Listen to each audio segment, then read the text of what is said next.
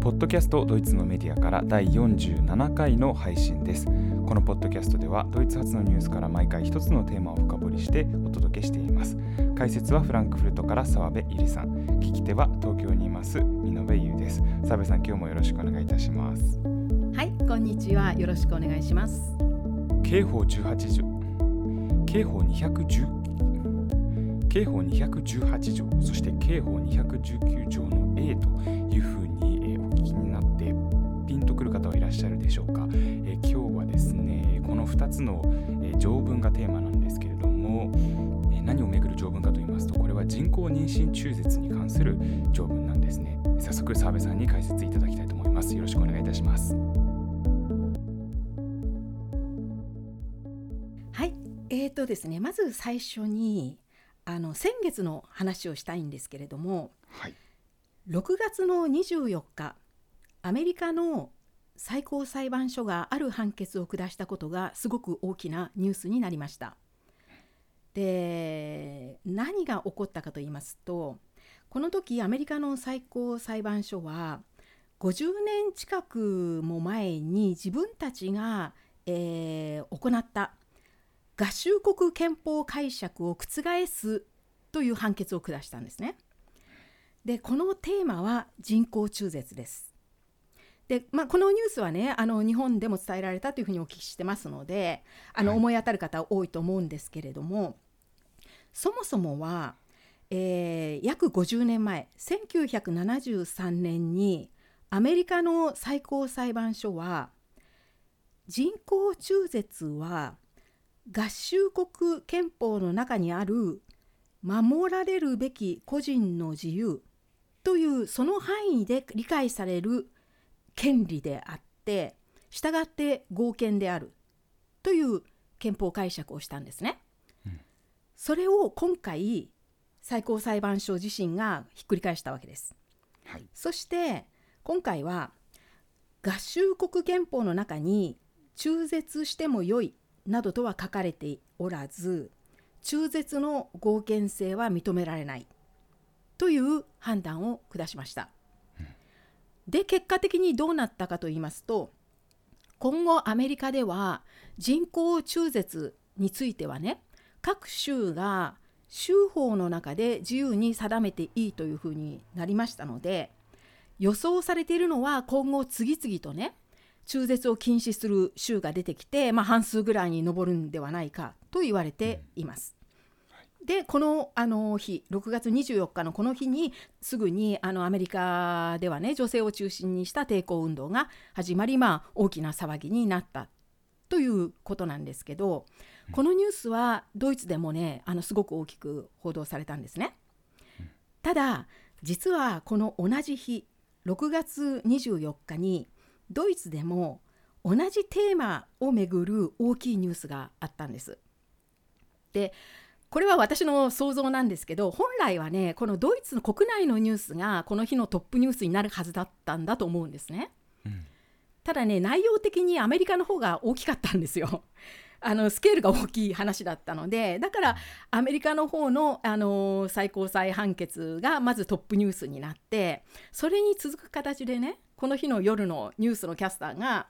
実はあのドイツ国内でも同じテーマをめぐる大きな出来事がありましたっていうふうにあの導入して2番目のニュースとして伝えられたんですね。うん、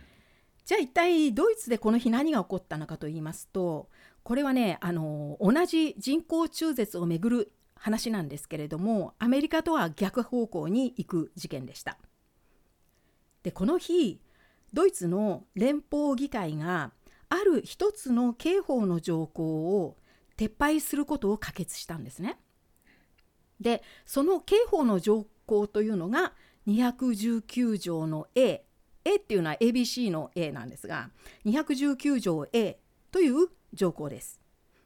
じゃあ一体これってどういう条項なのかと言いますとすごく簡単に一言で言ってしまうと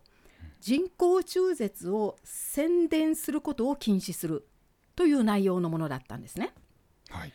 でこれね日本にない条項なので多分、うん、あの説明が必要だと思うんですがそもそも人工中絶を宣伝するって誰が宣伝するんだと言いますと、うん、これは当然あの中絶を行う側ですね。ですから医者とか、まあ、そのあの個人医院とかねあるいは総合病院とかそういう医療側です。はいで彼らがねあの、まあ、昔の時代であれば宣伝といったら、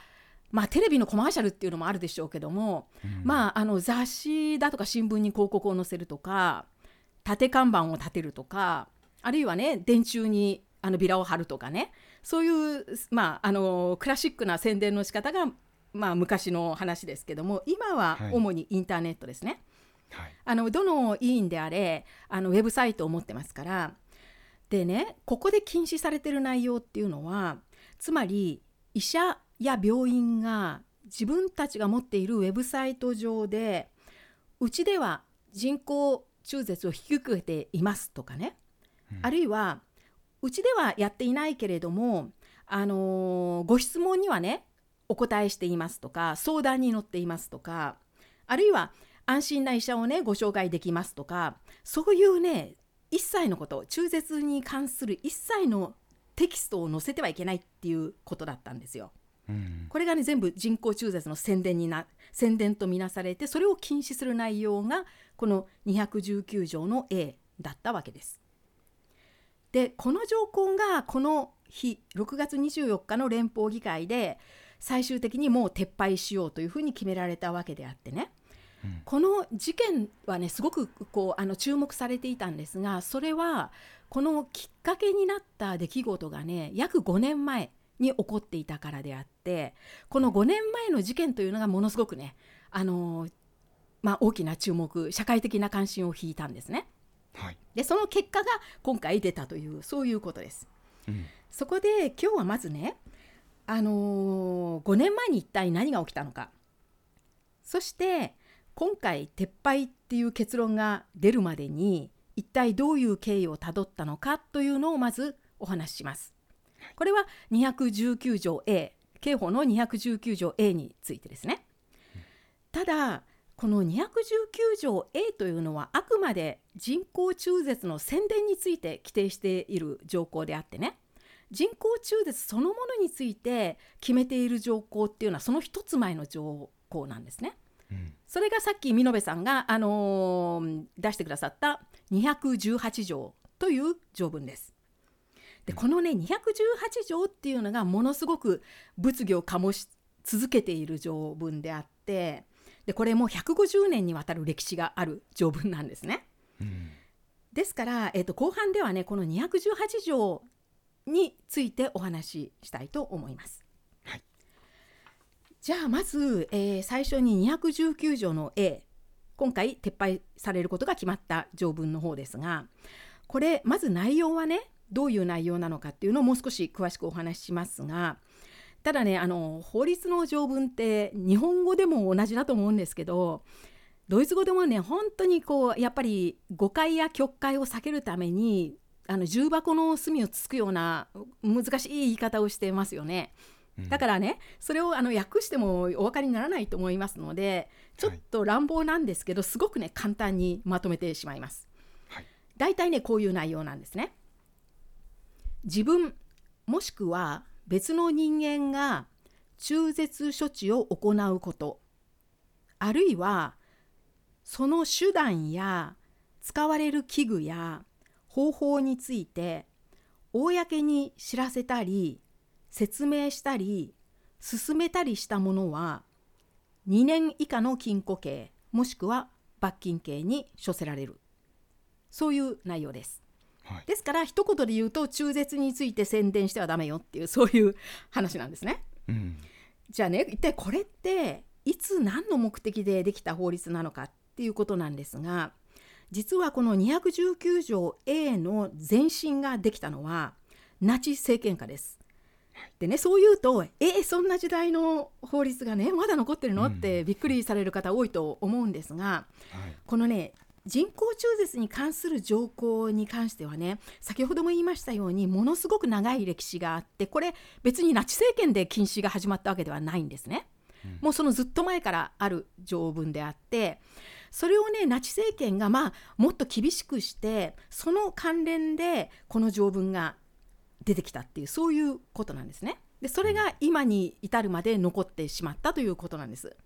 じゃあナチ政権下ではね一体あのどういう目的でこういう条文を作ったのかっていうことなんですがナチ政権のビジョンっていうのはもともとそのアーリア人種が世界征服をするべきっていうそういう考え方だったわけですから、はいアーリア人種に関してはね埋めを増やせよだったわけです。うんで中絶を厳しく、まあ、禁止するわけですね。ただ今言いましたようにあの中絶を禁止するっていう条文自体はその前の時代からすでにあったので、まあ、その上に乗っかる形です。でそのきあの厳しくするにあたってナチスが考えたのはそもそも中絶にね女性を誘うような行動や後押しするような行為自体を重く罰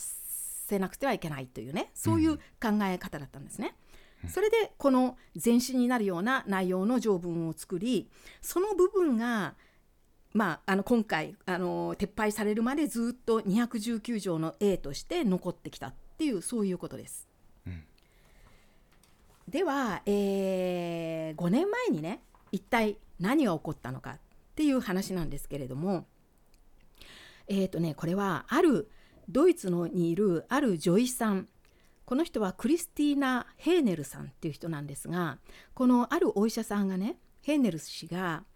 えー実は5年前よりももうちょっと前多分7年ぐらい前から自分が経営している医院のウェブサイト上で自分のところでは中絶処置も行っていますっていう文章を載せたんですね。うんでそれだけではなくてさらにあの妊娠をあ中絶を考える女性たちが普通抱く質問いろんな疑問を持ってるわけですがそれにね、お答えしますよっていう形でウェブサイト上にそのよくある質問の回答はこちらからどうぞっていうリンク先をたくさん載せたらしいんですね。うんでまあこれえーまあこれは本当にまさに219条の A で禁止される内容だったわけではい。ですぐにね中絶反対団体からあの彼女は訴えられることになったんですが、その一方でヘーネル氏はね署名運動を始めるんですね。うん。で彼女の意図っていうのはもう最初からこれ確信犯的に行ったことであってね、うんこの条文219条の A っていうのはおかしくないかっていうことを連邦議会にもう一度かけてほしいっていうそういう、まあ、願いがあったわけなんです。うんそれで同時に署名運動も始めて連邦議会に送りつけるっていうことをしたんですね。だから彼女は本当に計画的にこれをしたのであってで彼女が考えたのは中絶を考えている女性にとってね一番大事なのは正確な情報を得ることであって医者がねその手伝いをして何が悪いのかっていうそういうことなんですね。うんでここからねヘーネルさんの戦いが始まるんですが同時にあの社会論争になっていくんですね。そして5年前2017年これがねまあものすごく大きいニュースになったんですが2017年の11月にこの件について第一審判決がおります。はい。つまりヘーネルさんが被告になってたわけなんですがその判決が下りるんですがそれその結果は有罪。で、えー、と6000ユーロの罰金刑が課されました。はい。6000ユーロっていうと今だと85万円ぐらいなのかな。そ,、のくらいだと思いますね。はい。ええ。でねこの時にあのヘーネルさんを弁護した弁護士たちの側はねヘーネル氏は中絶を促すような宣伝などしていないと彼女がしたのは中立的な情報を与えるだけであるっていう点をまあ主張したんですね。ところがこの有罪判決を下した裁判所側は判決の理由としてね現行の法に照らせば彼女が行った行為は219条 A に違反したという点をね認めざるを得ないっていうことであってでそもそもこの219条の A が今でも残っている理由というのは中絶がねあたかも当たり前のことであるかのように社会に広まることを法制度側が良しとしないっていうねそういうことにあるんだっていうふうにまあ説明しました。うんでこうしてね、まあ、第一審が終わったわけなんですがこの判決が出たそのと同時にねもうすでにこの日のうちに多くの国内の法律家たちがこの法の内容自体が今の時代にはもう合わないとですから廃止するべきだっていうねそういう意見が出されたんですね。で今の時代に当然とみなされている患者が医者を選ぶ自由だとか自分で自分の体のことを決める自由とね相入れないものだっていうそういう話です。はいでこのニュースはねものすごく大きいニュースになりましてそして世間を騒がせることになります。で一方でねこの直後にもうヘーネル氏は控訴するんですね。うんと同時に政界でもねやはりこう社会でこれだけ大きな騒ぎになったニュースだったので政界でも大きなテーマになって意見の対立がねはっきりしてきます。でこれはあの、えー2015年の話です。あごめんなさい。2017年の話なので前政権ですね。今の政権の前です。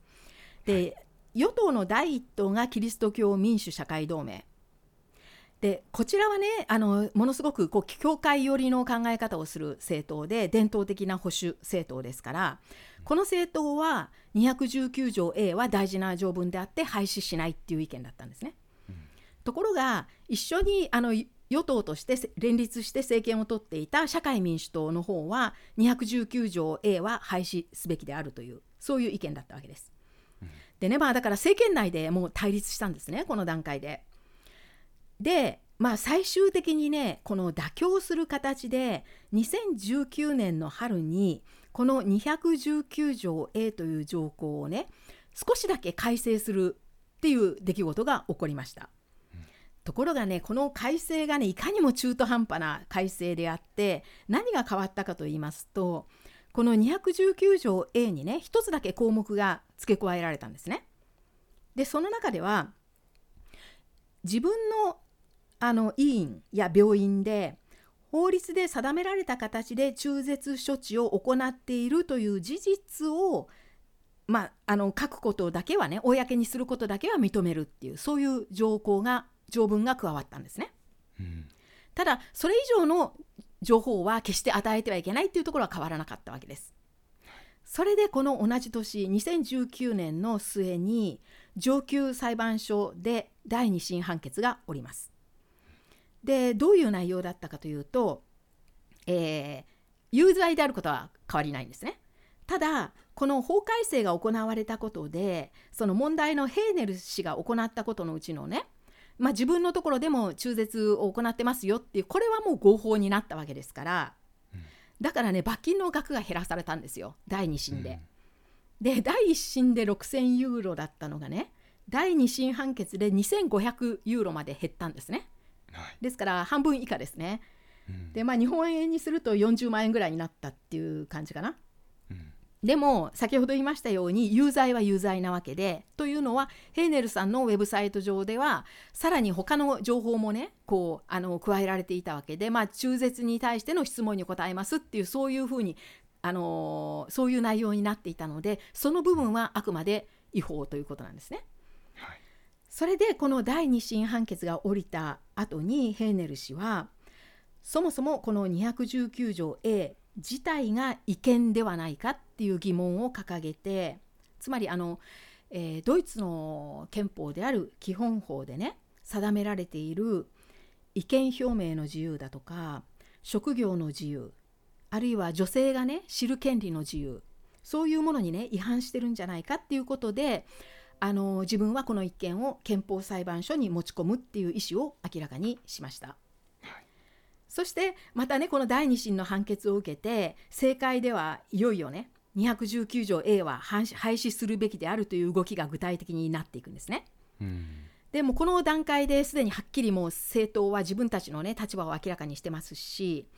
で先ほど言いましたようにこの時にまだあの政権与党連立していた社会民主党それからこの段階ではまだ野党であった緑の党それから一番左の左党この3つの政党は完全に廃止する方廃廃止するべきであるという意見を発表します。でもう一つのね当時野党だった自由民主党ここは廃止はしないものの内容をもっとね膨らませるべきであると何あの許されるべき内容をもっと膨らませるべきであるっていうことでまあおおよそ廃止の方向を支持するっていうような形の意見を表明するします。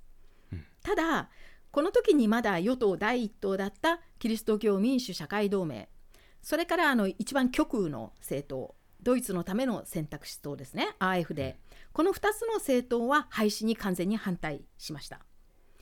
で結果的にこの前政権はまだ CDU、CSU キリスト教民主社会同盟が、まあ、取っていた政権だったのでこれ以上話は進むことなくつまり連邦議会にねあので議決されることなくあの終わってしまいました。それが今政権になって今度与党になったのは社会民主党と緑の党と自由民主党の3つの党であってこの3つの党はどれも、まあ、廃止の方向を主張してきたわけでねだからようやく連邦議会にかけられてそしてこの6月24日にこの219条 A は完全に撤廃するということが可決されたんです。はいでと同時にねこの条項ってもうなくなるわけですからですからこのあのこれまでずっと被告だったヘーネルさんをはじめ他にもね何人かいたらしいんですけれどもこの条項をもとに有罪判決をこれまで受けてき受けてきた人たちは全員が無罪方面になって名誉を回復したっていうそういう話なんですね。うんで今回ね廃止される根拠になったのは中絶人工中絶についての正しい情報を与えることまで女性に禁止するのはおかしいと。ああじごめんなさい女性に与えることを禁止するのはおかしいと。で女性たちが自分で決断する助けになる情報を得られるようにしなくてはならないっていうそういうねまあ当たり前聞いてみると当たり前のことなんですけども、はいまあ、それを根拠にしてそして連邦議会がもう廃止しようということを決めたわけです。これがね今回この6月24日に起きたドイツで起きた事件であってこれがねくしくもアメリカと同じ日にね反対の方向に行く出来事だったわけですう。ん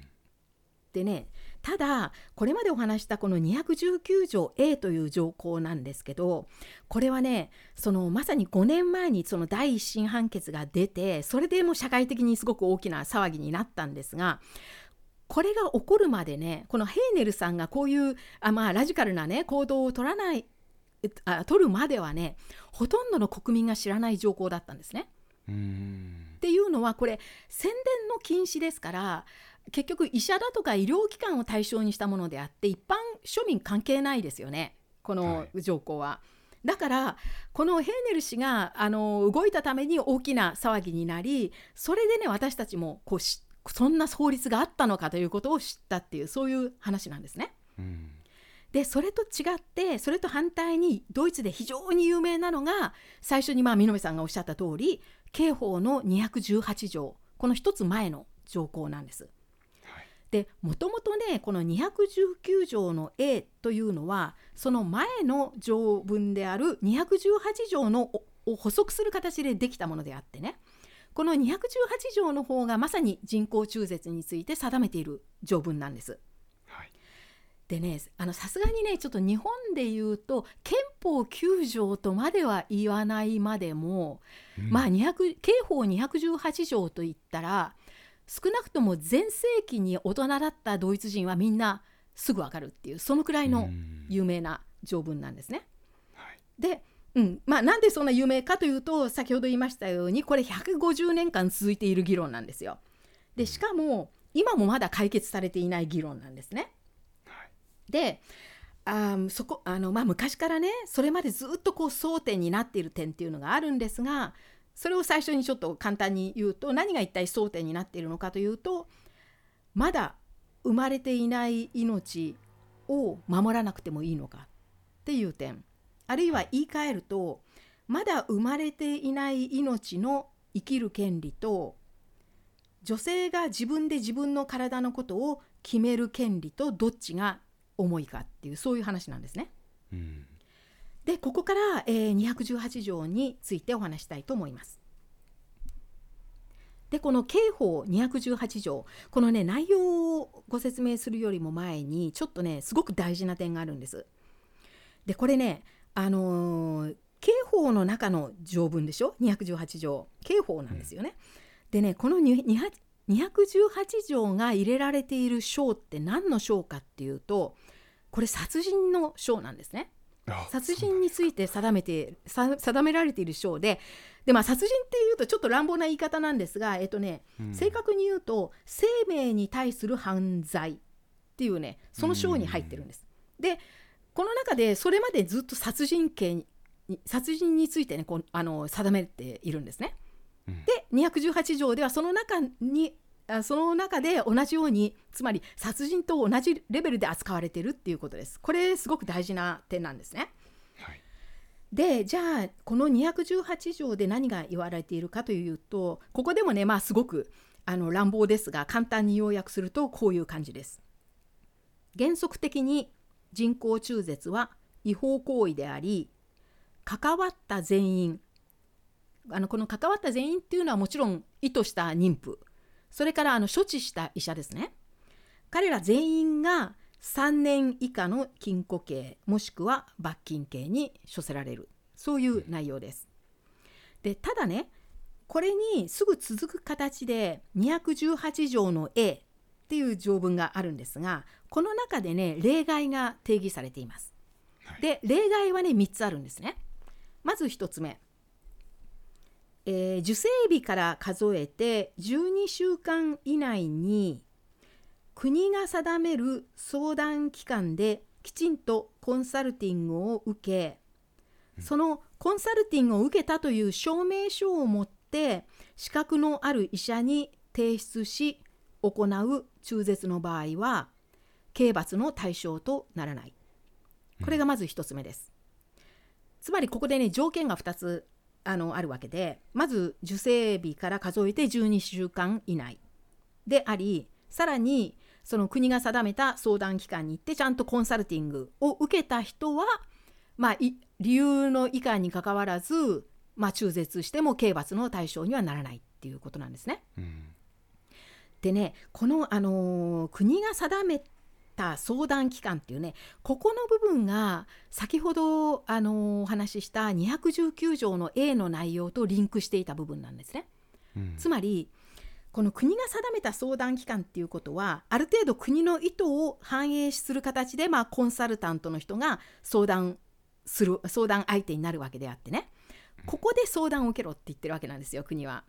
だから中絶についての相談やあと情報はねこの国が定めている相談機関だけで受けてくれと医者はコンサルティングしてはいけないっていうそれそういうことだったんですね。うん勝手にこう民間の医者がいろんな相談を受けてでこうしろああしろとかねこうした方がいいとかそういうことを言っちゃいけないっていうことなんですよ。その前にすでに中絶を考えている人はこの特定の相談機関に行ってコンサルティングを受けるってこれを条件にしてるんですね。うんでねそれがまず例外の一つ目なんですがただねここですごく大事なことはえっ、とこれあのこの条件を満たした場合確かにね刑罰の対象にはならないんですね。ただそれでも人工中絶はあくまで違法行為なんです。うんそれがねそういうことなんですねこのあの例外の1番目っていうのは。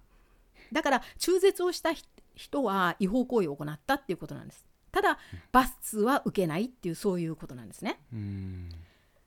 で次にね2つ目の例外は何かと言いますとこれはあの母体が危険な場合つまりちゃんと医学的な根拠がある場合ですね。でこれはさすがにあの母体が妊娠によってこう危険にさらされた場合これはねもういつの時点であっても中絶はやむを得ないっていうことでもちろん違法行為ではないですし刑罰も受けないっていうことです。で3つ目の例外。これは犯罪の結果としての妊娠。つまり強姦されて妊娠した場合。こちらはねやはりあの、えーと受精してつまりその暴行を受けて12週未満じゃなくちゃいけないんですがやはりこれも、まあ、やむを得ない中絶っていうふうに認められておりましてこちらも、あのーこのけあのこの刑罰の対象からは外されています。でもう一度ねしつこいようですけどもう一度繰り返すとこの母体が危険な場合とそれから犯罪の結果の妊娠である場合この2つに関してはただ罰の対象にならないっていうだけじゃなくて違法行為ではないと。こあのこれはもう全くね罪でも何でもないっていうことがちゃんとあの定義されているんですけれども、はい。そうじゃない妊娠そういう理由がない妊娠の場合はあくまで違法行為でありただ、えー刑罰を受けないっていうそういう話でこの点がね今でもずっと争いの種になっているわけです。じゃあね、えっとこの218条の歴史ってどういう歴史なのかっていうのをお話しします。これがね結構面白いんですね。そのドイツのそれこそ近代社会史現代社会史をちょっとたどるようなところがあってこれはまあ簡単にちょっと駆け足でお話ししたいんですがその前にね、えっと4つほどポイントがあります特徴があります。まず先ほどから言ってるようにこれは大変長い歴史であってね今150年を超えたところなんですね。でその150年の間にそのまあ、えー条文の内容がねまあいきつ戻りつしているっていうそれを繰り返してきたっていう感じがありましてでも根本的にねあんまり考え方は変わっていないっていうところがあります。それから2つ目にねその時々の政治に利用されてきた面がねすごく目立ちます。これはあの後ですぐこの後お話ししますのでお分かりになると思うんですが、まあ、政治に非常に利用されてきたんですねこの条文っていうのは。で3つ目がこの人工中絶をめぐる戦いっていうと普通なんか男女間の戦いみたいに、えー想像しますけれどもドイツに関して言うとねさすがにあの最初にこの人工中絶禁止に反対して立ち上がったのはあのフェミニズムの女性運動家たちであってね女性の方からそういう声が出てきたわけなんですけれども、その後はねあまりこの男女男対女の戦いっていう側面はねドイツにはあまりないですね。うんっていうのはあのそういうね女性の側の運動団体がものすごくラジカルな形で、えー人工中絶禁止にね反対する声を上げるとそれに反対してね、あの出てきた団体ってやはり女性の団体なんですよ。うんどっちかというと。でそれではねあまりにも胎児の意識あの命を無視しすぎてるだろうとかあるいはもっとすごく教会によったあの意見の人たちですね。そういうねこう女性の団体同士が戦っているっていうのも側面も大きいので必ずしもこれは男女間の戦いではないということです。で4つ目の特徴なんですがこれはね時代によるんですけど時代によってはねこの人工中絶をめぐる話って階級闘争の一面がありました。はいでどういうことかっていうとあの人工中絶をねすごく厳しく取り締ま取り締まったえ取り取り締まってもお金持ちはねいくらでも手段があったんですよ。つまり、あの医者にねこう違法行為をさせるために、まあ、お金をすごく積んでこっそりねあの、まあ、医者のところで中絶手術を受けるとか、あるいはこれも多かったようですけどもドイツで禁止されてるんなら国外に入れてね許されてる国でやっちゃおうっていうそういうあの中絶ツーリストって呼ばれてたんですけどもそういう人たちもね大勢いたわけで彼らはあの、まあ、財力があるからそういうことができたわけですね。ですからこの人工中絶をね厳しく取り締まれば取り締まるほど、まあ、一番その害を受けたのは貧困層であって彼らは貧困ゆえに子供は作りたくないのにだから下ろしたいと。だけれどもあのお金がないからねそれこそ自分でやって命を落としたりあるいは、うん。あの怪しげなところでねあの行ったためにまあ病気になったりとかそういう悲惨なケースがあったわけですね。そういう過去もあります。では、えー、とちょっとあの歴史をの具体的に遡りますがじゃあこの218条の原型ができたのはいつかと言いますとこれはね1871年です。はいですからまあ150年をもう超えたところですね。うんでこの100 1871年というのは何の年かと言いますとドイツ帝国ができた年でこれはあのこの時にビスマルクのプロイセンを中心にドイツが統一国家になった年ですね。うんそれまではドイツって統一国家の体裁を取ってなかったので刑法にしてもそのあのそれぞれねべ別々にバラバラにあったわけですね地方によって。それをこのドイツ帝国ができたことで刑法も統一の刑法ができこの段階ですでに中絶に関する条項がね殺人罪の章の中に取り入れられた取り入れられました。うん。でこの時のね考え方はあのーエンブリオにしてもね胎児にしてもあのこの、まあ、体内の命はすでに帝国の将来の親民であるっていうふうに考えられたようでだからね、帝国側にその命に対しての権利があるっていうふうにね考えたようなんですよ。はい。だからそれをねあの女性が中絶によってその命をあの、まあ、あの潰してしまう殺してしまうっていうのは殺人罪だっていうそういう考え方だったようですね。はいただねこの段階であの普通の殺人よりは刑罰は少し軽かったというふうに言われています。うんでそれがね今度20世紀の初頭になると今度あの産業構造の変化でドイツでも都会化が進みます。であの都会化が進むとやっぱり家族の単位って小さくなるんですよね。で子どもの数がねコントロールされ始めて必然的に人口が減少していくんですね。であの帝国側はこの人口を増やさなくちゃいけないっていう課題を今度抱えることになってそうするとはい。このじ中絶に関する刑法の条項ががぜ意味を持ってくるわけですよ。うん。だから厳しく取り締まる方に傾いていくわけですね。ただ20世紀の初頭になるともうすでにね女性側からも発言が徐々に出てくるようになってでやはり女性が自分で決める権利っていう主張がね大きくなってきます。と同時にねすでにこの頃最初のあの、まあ、女性による運動団体ができ始めるんですね。うんそれでこの頃にすでにあの妥協する形でね中絶について人工中絶を行った場合の刑罰の内容、まあ、量刑は少し軽くなりさらに犯罪の結果として妊娠した場合に関してはこの刑罰の対象から除外するというのがこの時にすでにできてます。うんただその、まあ、ドイツ帝国側がそのいわゆる、まあ、フリーセックスのようなね風紀の乱れを案じてこの条項はやはりこの殺人罪の中に残すということを決めたっていうことなんですね。その後ワイマール共和国になります。ワイマール共和国時代が始まります。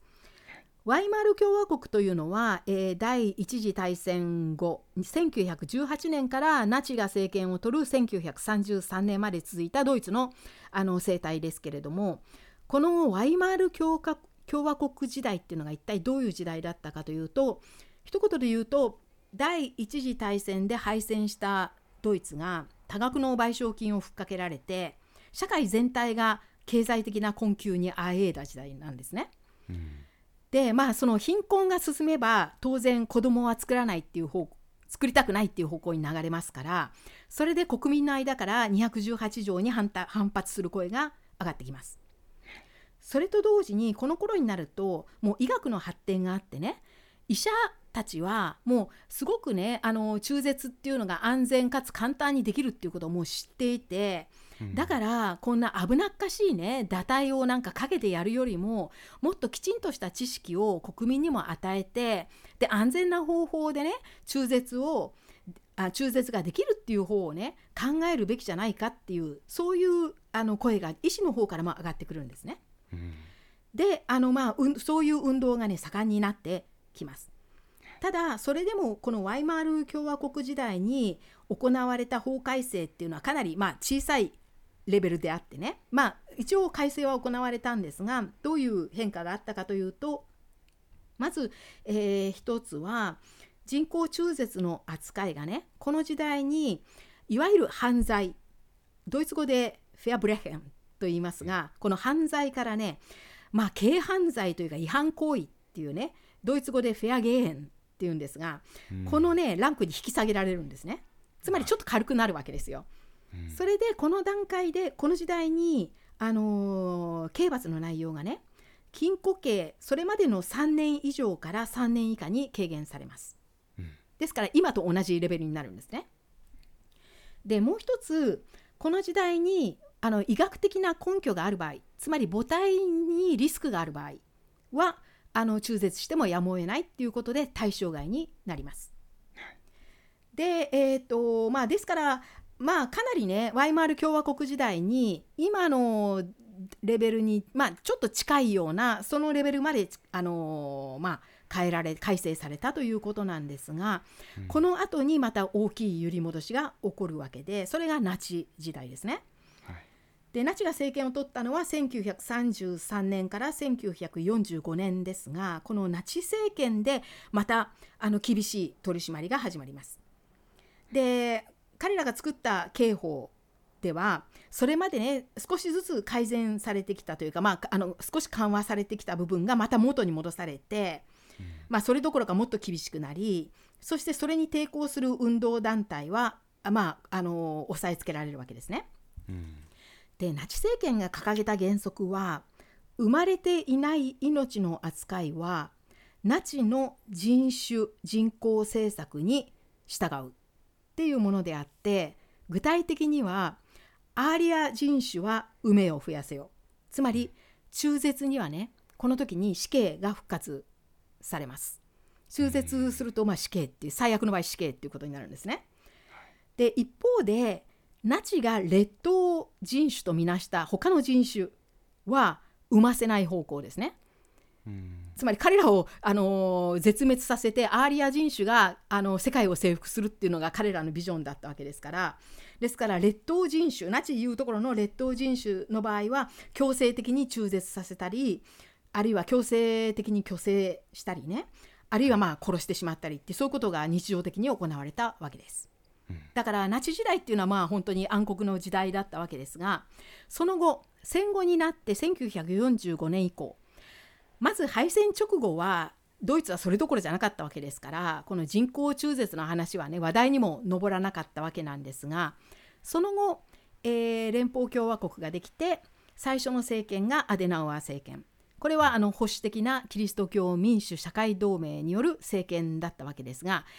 この政党は、まあ、キリスト教に非常、まあ、教会に近い形での価値観を掲げているわけでこの時に、まあ、できたあの一つの公式というかパターンが女性イコール主婦イコール母親っていうパターンですね。そういう価値観、そしてさらに冷戦が始まると国力の源泉はね国民の数であるっていうような考え方がねあのクローズアップされてで子どもの多い家庭が推奨されるっていうねそういう方向に向かいます。ですからこのアデナウアー政権下で、あのーこういう家庭政策がね進められる中では中絶についての改革っていうのも進まなかったわけです。うんでその後ただ1960年代になると一応ねあの刑法がまた改善されるんですけれどもあーこの時にもちろんあのナチスが導入した復活させた死刑はまたもちろん廃止になります。そしてさらにあの医学的な理由がある場合つまり母体の危険がある場合の中絶はやむを得ないということであの刑罰の対象外にされます。この部分は復活するんですねまた元に戻されます。うんでその後、えー1968年にあのあの例の反権威運動と呼ばれた学生運動がドイツでも盛んになり同時にフェミニズムの運動がね大きくなっていくんですね。うんでこの時1971年に大きな事件が起こります。でこれはあのフェミニズム運動を主導していたあの、まあ、勇ましい女性たちがこれはねあの実はフランスの運動を真似して行ったことなんですけどもうん。反218条運動というねその一環である時1971年の話ですがある時多くの有名人を含む374人の女性たちがドイツで有名な雑誌に自分たちは中絶をしたっていう告白記事を載せるんですね。はいでその時に表紙に自分たちの顔写真も載せます。うんそして、まあ、私たちは人工中絶を行ったっていうねそのテキストで、まあ、記事にするわけですね。はいでこれがね、まあ、すごくあのやはりラジカルだったしすごくセンセーショナルにあの捉えられて、まあ、大事件になるんですね。っていうのは、これは自分で自分を告発した形の記事だったわけでつまり有罪判決を受けたら禁錮刑になる可能性があったわけですよね。うんでただねあのこれ、えー、と調べてみるとこの時のね374人の女性たちの中で実際にね有罪判決を受けた人って一人もいなかったそうです。っていうのは立件にまでね至ったケースがなかったようなんですね。うん。でそれなんでだろうって実際にはね訴えられた人もいるんですよ。この記事を理由にあの訴えられて裁判になりそうになった人はね何人かいるようなんですね。ただ立憲までは至らなかったっていうことで一体その理由が何だったのかはちょっと分からなかったんですがただ一つ言われたのはこれはだいぶ後になって分かったことなんですがこの時に名前をつな連ねた有名人たちつまりあの、えーまあ、芸術家とかね作家とか女優とか、歌手だとかそういう人たちが多かったんですがこの人たちの中のね多くが実は人工中絶していなかったらしいんですね。でただこの運動にあの共感して連帯を示すためにあの自分の名前や顔写真を貸したっていうねそういう人たちが多かったそうです。だからまあまあそういうね裁判に実際にならなかったのかなっていうふうにも思いましたけれども、まあいずれにしてもねこの運動に象徴されるように1970年代になると社会の、まあ、この、あの条項をめぐって社会の分断が大きくなっていきます。で女性の中にもこういうふうにねすごくラジカルにこの条文に反対してあの積極的な運動を繰り広げるフェミニズムの団体があるかと思えばそれに対してねそんなあまりにも過激だろうと言ってねブレーキをかけるような女性のたちの団体も出てきます。うん、で一方ではやはり70年代にね連邦医師会がある意見をねあの発表しているんですがそれは、はい、あのー、こう法律が法制度はね医師の意見もねもっと現場にいる医師の意見も聞くべきであるっていうような意見であってそれはねあの母体の命が危ない場合だけは許さ中絶もやむを得ないものとして許すっていうねそんな簡単な話じゃないっていう医師側からの意見なんですね。つまり命があのまあ命の危険が生命の危険があるっていうだけの話じゃなくて場合によってはこう精神疾患をね患っている女性たちもいるわけですし、うん、あるいはこう社会的な、あのー、まあ、観点からちょっとこの人はあのー、子供を産むのは無理であろうっていうふうに判断される場合もあるわけだから、うん、もうちょっとねあの現場の意見を聞くべきだっていう点からこの条文に反対するような声も上がってきました。うんそしてあと教会同士の対立ですねこれはねカトリック教会はやっぱりすごく厳しくってカトリック教会がまあ認めている中絶っていうのはあの母体の精子がかかってる場合だけなんですね。うん、でもプロテスタント教会はもうちょっと緩くってあの犯罪の結果妊娠した場合は中絶はやはり認めるべきだろうという意見を掲げています。でこの対立もねこの辺になるともうすごくはっきりしてきます。それともちろん政党間の対立ですね。でこの時点で最大の争点になったのは生まれていない命は果たして基本法の、まあ、ドイツの憲法です基本法の第2章第2項にが適用されるその対象になるだろうかっていうそういうね問題なんです。でドイツの憲法である基本法の第2章第2項がどういう内容かというとここで誰でもが生きる権利と身体的に害を加えられない権利を持つっていうそういう内容になってるんですね。はい、で果たして胎児はこの対象になるのかどの段階からこの対象になるのかっていうことがまあ問題に上がってきたわけで、うん、そしてねあのー、1970年代に政権を取っていた社会民主党 SPD ですね、は1974年にこの問題についてね解決を提案してこれを通そうとするんですね。でどういう内容かというと妊娠12週未満の中絶は刑罰の対象外にしようっていうそういう提案だったんです。つまり妊娠の12週未満に関してはこの憲法の、えー、で守られるべき命の対象にしないっていうねそういうことを提案したんですね。ところがこの、えー、SPD が提案してきたバージョンは翌年に憲法裁判所が、あの却下します。でこの時憲法裁判所はつまり生まれていない命はどの段階であれこの基本法の第2章の第2項の対象とするっていうねそういう判決を下したわけなんですね。でこの時に憲法裁判所が言ったのは妊娠のすべての期間にわたってエンブリオと胎児の生きる権利は女性が持っている自己決定の権利よりも優先されるっていうそういううん根拠だったんですね。はいであの結局あまあ、あのこれは今あのこの段階ではポシャるわけです。うんでただそれと同時にねやはり1975年だと思いますが刑法がこの時新しく改正されてその中で犯罪の結果妊娠した場合は中絶しても違法とはならないっていう点は決まります。うんですからここでね、まあ、かなりまた元に戻ってきたわけでで今の形に近づいてきたわけなんですがでも現在あるこの218条のね最後の形になるための一押しは実は東ドイツから来るんです。うん。でここで東西統一。東西統一は、えー1990年に実現しますけれどもこの東西統一によってねあのドイツのそれまで西ドイツが掲げてきたその憲法つまり基本法の適用範囲に今度東ドイツも入ってくるわけではい憲法裁判所自身がね改めて東ドイツの法律とすり合わせる必要が生じたんですよ。つまり決定し直さなければならなくなったんですね。はいというのもこの人工中絶に関しては東ドイツでは実はすでに1972年の段階で妊娠12週未満の人工中絶は刑罰の対象とはならないっていうことを認めていたんです。うんでねこれとの整合性が必要になってきてそれで憲法裁判所が改めて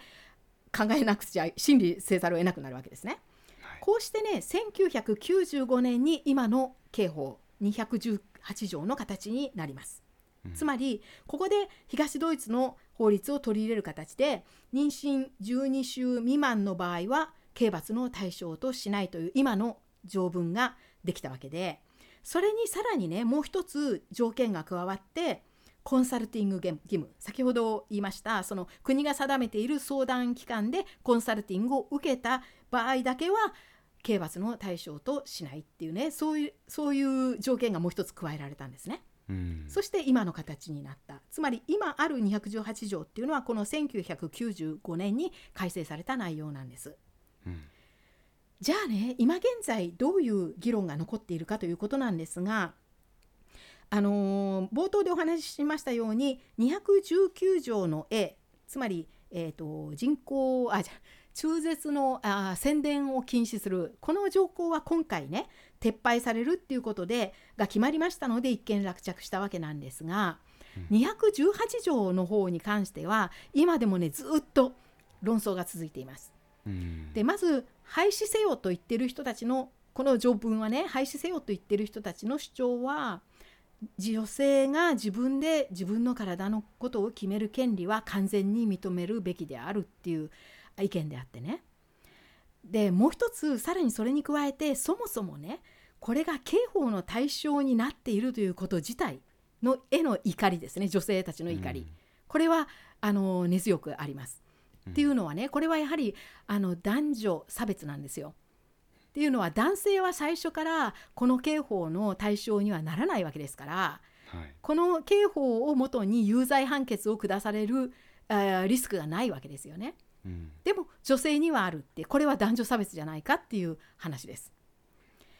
で一方でこの10 218条をね廃止するなんかとんでもないっていうふうにこの廃止に廃止する側に抵抗している側はまああの体内の命の権利を主張しているわけでやはりねこれは殺人罪だっていうふうに言ってるわけですね。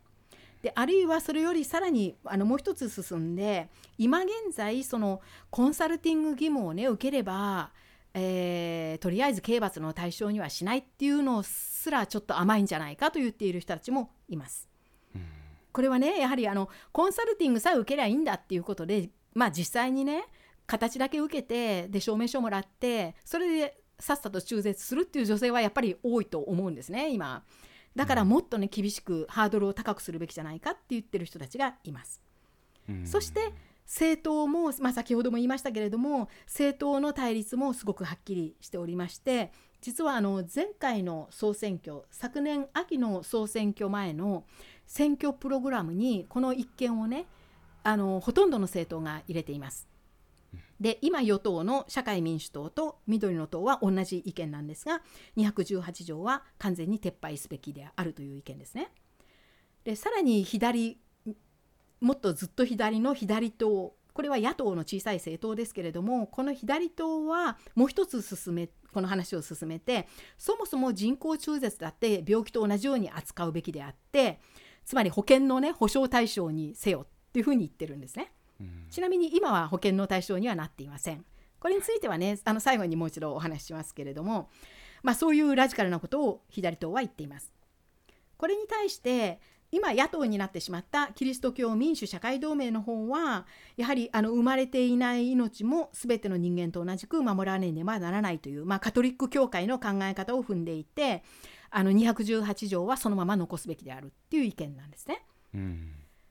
で、えー、と一番右の極右の政党 AfD ドイツのための選択肢党はそもそも国が中絶を促すような措置には一切反対するっていうことでもっともう一つラジカルな右の方向ですね。でそもそもそのコンサルティングをね受ければ中絶してもいいなんていうのはね廃止そういうやり方は廃止すべきであると言っています。だから AFD がね、まあ、認めてもいいとするのはおそらくその母体の意見あ命が危ない場合とそれから犯罪による妊娠の場合だけっていうそういう方向のようです。うんでねあの一つ突起すべきはあの EU の姿勢なんですけれども、はい実はね昨年の秋2021年の秋に EU 議会がねあの、まあ、議会としての意見書を、えー提出しています。これはねどういうことかというとこれねあの規制ではないんですけども EU 議会の意向として加盟国にまあ EU はこういう全体としてこういう意見を持っているのでこれを参照してくださいっていう形でね意見書を加盟国に配ったんですね。でどういう内容だったかというと中絶を犯罪視せずに合法的にできる道筋を各国が作るよう努力してくださいっていうそういうね要請内容だったようです。うんでなんでね昨年の夏にこんな EU がこういう、まあ、意見書を出してきたかっていうとこれ実はあのその背景がありましてその前の年2020年の秋に EU の加盟国の一つであるポーランドがこれはあのポーランドの中だけの問題ではあるんですけどもポーランドがねのあポーランドの憲法裁判所がすごくね人工中絶を禁止するのにすごく厳しい判決を下したんですね。はいでポーランドではあの胎児の異常を理由に中絶することはもう一切禁止するっていう内容だったんです。うんですごくねこう、まあ、揺り戻しが起こった形になって、まあ、ポーランドってもともとカトリックの勢力がすごく強い国ですけれどもこの裏にはねポーランドの内政の事情っていうのがありましてポーランド政権は人口を増やしたい。で実はポーランドって今カトリックもあの司法もその政権のあ政権下に置かれてるようなもんなんですね。つまりあの政権を握っている政党の党員たちが司法も取りあの取り仕切っているしカトリック教会も取り仕切ってるんです。うんだからその政権の意向を受けてこういうねたあの異常があるっていうことを理由に人工中絶をしてはいけないっていう禁止するね厳しいあの決断を下したんですね。それでポーランドでは、まあ、女性たちの反対運動がすごくあの大きく始まったんですがこういう動きがあったために EU 議会が乗り出してきたっていうそういう話なんです。で EU 議会が今回ねこの意見書を出した時のその論拠としては人工中絶を禁止することはことによって人工中絶の数を減らすことはできないそれはそういう役には立たないっていうねそういう論拠だったつまり禁止されてもやる人はやるわけですからだからそれによってね中絶の数をえー減らすことを減らす役には立たないというそういう論拠でした。で今回ねこの EU の動きもドイツにおけるこの人工中絶の論争を盛んにしたという一面があるわけです。でただね、まあ、この218条これ、まあ、今の政権でもしかすると何かしらの動きが起こるかもしれませんけれども218条そのものこの内容をね撤廃するっていうのは私から見るとやはり非常にね難しいんじゃないかと思いますね。あの合憲性をねあのやはり議論することになってしまうので、命ですからだからうん218条をね完全に撤廃するっていうふうにはならないと私は思うんですけれどもでももしかするとその刑法からねあの別の法律に移すっていうことぐらいはもしかしたら今政権中に起こるのかなっていう気はします。で以上がねこの218条とそれから最初の219条 A をめぐる話だったんですが最後にねちょっと簡単にドイツの実際のあの人工中絶の現状をちょっと数字などを挙げてお話しします。はいまず人工中絶の実態なんですがこれねちょっと、えー古いっていうか2020年の統計なんですが全国で約10万件あったそうです。でこれね、あのーもちろん、あのーこれははっきり合法合法っていうかその法律で定めた範囲内で行われた中絶の数なのでもしかするとまだね、あのーもっと多い数なのかもしれませんが一応約10万件と言われていてでちなみにね日本は同じ年2020年に14万5千件あったそうでただ人口比でいくとね同じような感じかなといううんあれですね。はい人口に対する比率でいくと、まあ、ドイツと日本とあんまり変わらない感じですね。でそのドイツで、えー行われたそのこの中絶件数のうち96%が